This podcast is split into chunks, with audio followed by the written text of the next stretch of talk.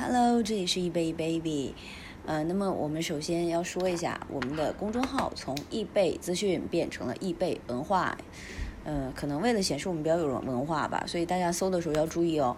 还有另外一个就是，呃，易贝 A P P 的话是容易的易，贝壳的贝，然后我们所有新的一些资讯，包括我们自己写的专栏都会在那个上面发放。如果对金融感兴趣的，包括金融衍生品这一部分，大家非常有兴趣的话，欢迎大家下载一下我们的 A P P。OK， 记得上一篇我跟大家讲了，说我们这一次我们要讲一下日本与广场协议。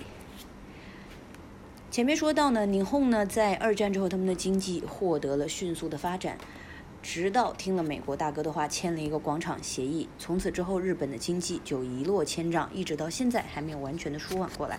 那其实这个事情也不完全怪美国，刚开始呢，美国是给了一波神助攻，好让日本技惊全场，但是折腾到最后呢，日本却来了一个三不沾。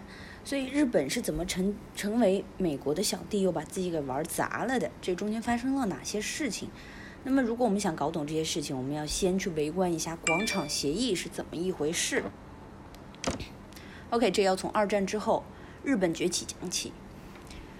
二战之后呢，日本因为是战败国，所以挨了很多的打，那么工业设施基本上都已经歇菜了，要啥没有啥。这个时候呢，美国突然出现说，哎，听说你很便宜，我来配合你。那么原来二战之后，美国和苏联都成了超级大国，他们为了争当老大开始各种较量，这个时候就开始了冷战。为了不让苏联好过呢，美国想了一个小弟盯着他，看了一圈发现苏联边上的日本就非常合适，那么美国和日本就来了一个打破次元壁般的合作。为了让小弟变得更加给力呢，日本就接受了美国给的各种各样的一些支援。这还不算，那么不久之后朝鲜战争爆发了，美国往那个地方呢派了非常的大兵，日本就在朝鲜的旁边。日本大兵呢吃喝用度都要花钱，那是去哪儿买呢？就是在日本。所以日本靠着美国的照顾，经济开始迅速的复苏。有钱之后，日本没有挥霍，而是把钱花在刀刃上，买了大量的生产设备。同时，日本充分发挥了自己善于学习的精神，努力的学习了美国的科技还有管理。结果非常明显，那么之后的日本工业发展十分迅速，生产了非常多各种各样的货品。但问题来了，那这要卖给谁呢？这时候美国又说，我来跟你买。所以日本又从美国身上又狠狠地赚了一笔。美国之所以帮助日本呢，的第一个原因就是，呃，日本商品物美价廉，买日货又能满足消费的基本需求，又能帮助日本，所以何乐而不为呢？对吧？呃，那么日本搞了钱，然后开始经济高潮迭起，接接着出现了三个景气，那就是神武景气、盐户景气、伊庄诺景气。那么景气呢，这是当时日本拿来形容经济发展非常向好的一个词，所以这个时候大家是皆大欢喜的状态。但这时候中东又出现了一个问题，我们来聊一下美国是怎么跌倒的。前面我们提到中东因为欧美等国呢闹翻了，吵着要涨油价，如果如此呢，就出现了第一次的石油危机。机器生产靠石油，那么油价暴涨，工业国家只喊说我们买不起。日本这种小岛国家呢，资源又特别少，石油价涨呢，它比谁都敏感，所以它急中生智的就想出来了两个招法。第一个是产业结构高度化，简单的来说，集中力量制造高端货。例如说，以前投入一桶油生产钢铁赚的钱少，那么如果我现在投入一桶油来制造汽车，就能用最少的消耗赚最多的钱。第二个呢，就是经营合理化。本来日本的资源就非常紧张，那么用起来也非常抠门，大家看寿司有多小就知道了。工作能快就快，物料能省就省，绝不造成半点浪费。那么两招下来，日本的经济开始有明显的好转。正因为企业转型，钱赚多了，能耗也变低了，所以在第二次石油危机中，日本受到的影响非常的小。而且在日本经济发达，还意外带动了其他的国家。日本地盘小，人口小，生产的东西原料不够，还有人也不够，但是其他亚洲国家不仅能提供原材料，还能提供价格低廉的劳动力。呃，到时候挣了钱呢，大家都有份儿，所以日本带带前面，亚洲呢其他各国随后跟上，就叫雁行模式，大雁的雁。跟着日本混出来的呢，就是我们在第六部分会提到的一个亚洲四小龙和四小虎，呃，回头我会跟大家讲。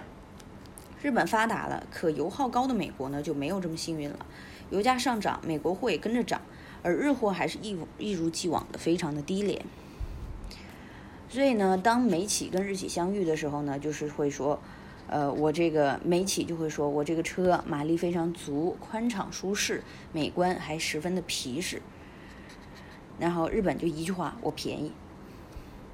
所以美企完全没有竞争力。虽然美国货也贵，但当时跟当时的这个日货比起来，价格差距并没有那么大。而且在之前的美企虽然卖不过日企，但个别呃和别的其他的企业竞争还是可以竞争一下的。总体来说呢，是赚得多赔得少。可现在美国货太贵了，各国纷纷表示说我买不起啊。那美国这边进口的远比出口要多，等于说是光花钱不赚钱，所以就顶不住了。企业赔的赔，倒的倒，很多的美国老板就不乐意了。结果美国憋了半天，不仅没有半点用，还一不留神让经济变得更加的虚。所以不能老是这样背啊，美国就开始反思自己，说我如何来通过日本来解决问题。这就说到了广场协议，想要赚钱呢，就要把东西卖出去。于是美国想了一个终极大招，就是贬值美元，促进出口。那么大家就会问说，贬值美元跟出口有什么关系呢？我们来方便理解，举一个例子啊。举个例子就是说，一美元以前等于两百日元，那么美国一个汉堡是一美元，卖到日本呢就是两百日元。如果美元贬值了呢，就等于说是一美元等于一百日元，就我一样还是可以买这么多东西。那么在日本呢，买个汉堡就只需要一百美元了，就等于说我美国的货品打了五折，这么便宜，其他国家不买简直对不起自己。所以这个时候美国的出口量就开始增加。但是美元不是你想贬就能贬的，这个还需要叫呃周边的这些小伙伴，因为我们同住地球村嘛，那呃各样钱去用的各式各样，有美元啊、日元啊、英镑啊、瑞朗啊。那么物以稀为贵，那么一国的货币数货币数量越多，它就越不值钱。因此呢，美国如果想让美元贬值，就要首先增加它的数量。嗯，多印呢虽然有副作用，不过不多印照样也能贬值。不多印的话怎么贬值呢？OK， 一般国家都会存一点别的国家的钱，以备不时之需，这东西就叫外汇，就是我们经常炒的那个东西。那么人多力量大，也是大家把兜里的美元卖出去，市面上的美元足够多，贬值这个事儿就会一下子就会发生。这其实就等于说是在外汇市场把美元换成其他钱，这样子的话，就这时候我们可以把美元看作是一个商品，卖得多的人呢越多，它的价格就越低。呃，这个应该特别好理解。所以为了达到目的呢，美国就叫了几个小兄弟，在美国签了一个著名的，呃，就美国的叫叫什么来着？那个地方叫广广场饭店，就大家签了一份协议。呃，协议的内容非常的多，我们捡重要的说啊。来，我们一起让美元贬值。那么这几个小兄弟呢，是日本、德国、英国、法国，都是主要的一些贸易伙伴。这就是我们说的这一章的主要内容，就是广场协议。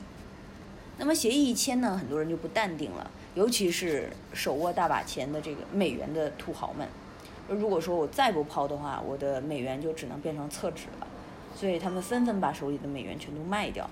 这样子呢，市面上的美元就更多，贬值也就更快，相反其他国家的钱就会迅速升值。其他国家同意贬值美美元呢，都有自己的小心思。那首先呢，他们认为说，哎，美元太贵了。那么前两次石油危机把美元折，呃，美国美国折腾的半死。那么为了控制国内的通货膨胀，美联储加了好几次息，这就让美元相对于其他货币一直在升值，处于高位，很不利于美国的商品出口。但是谁敢阻挡美国做生意？除非他不想混了。所以其他几个国家呢，就觉得美元跌只是个迟早的事儿，可是万一哪天咔嚓一下猛跌，那么谁都受不了。所以我们现在来一起商量，说慢慢的让美元来贬值。那还有一个小心思呢，是说怕美国不和自己做生意，就做生意不能老让美国吃亏，万一哪天美国真的生气了，国门一关，大家就失去了一笔大的生意。还有就是升值可以买买买啊，自己国家的钱升值还是有好处的嘛，出国买买买的时候就很爽啊。所以事情到了这里呢，一切都看得非常正常。美元贬值啦，其他国家也开心，但是美日的感情呢就在悄悄的贬值。二战之后的支援，两个人甜甜蜜蜜的。石油危机之后呢，就有一种危险关系。那么虽然现在看起来没有什么危险，但是日本越想越觉得不对劲，说好像哪还是有点吃亏啊，那我还要继续努力再创佳绩呢。那事实上证明努力也不一定是好的，如果努力的方向错了，很有可能就会走向悲剧。